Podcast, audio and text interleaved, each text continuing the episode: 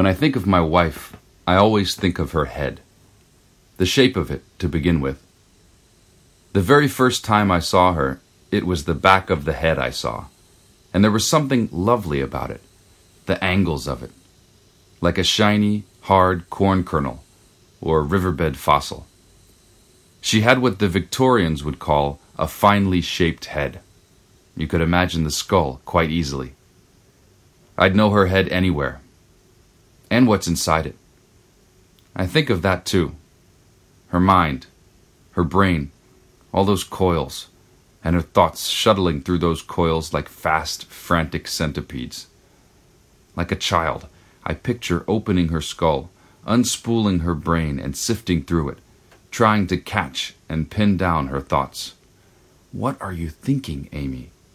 The question I've asked most often during our marriage, if not out loud, if not to the person who could answer. I suppose these questions storm loud over every marriage. What are you thinking? How are you feeling? Who are you? What have we done to each other? What will we do?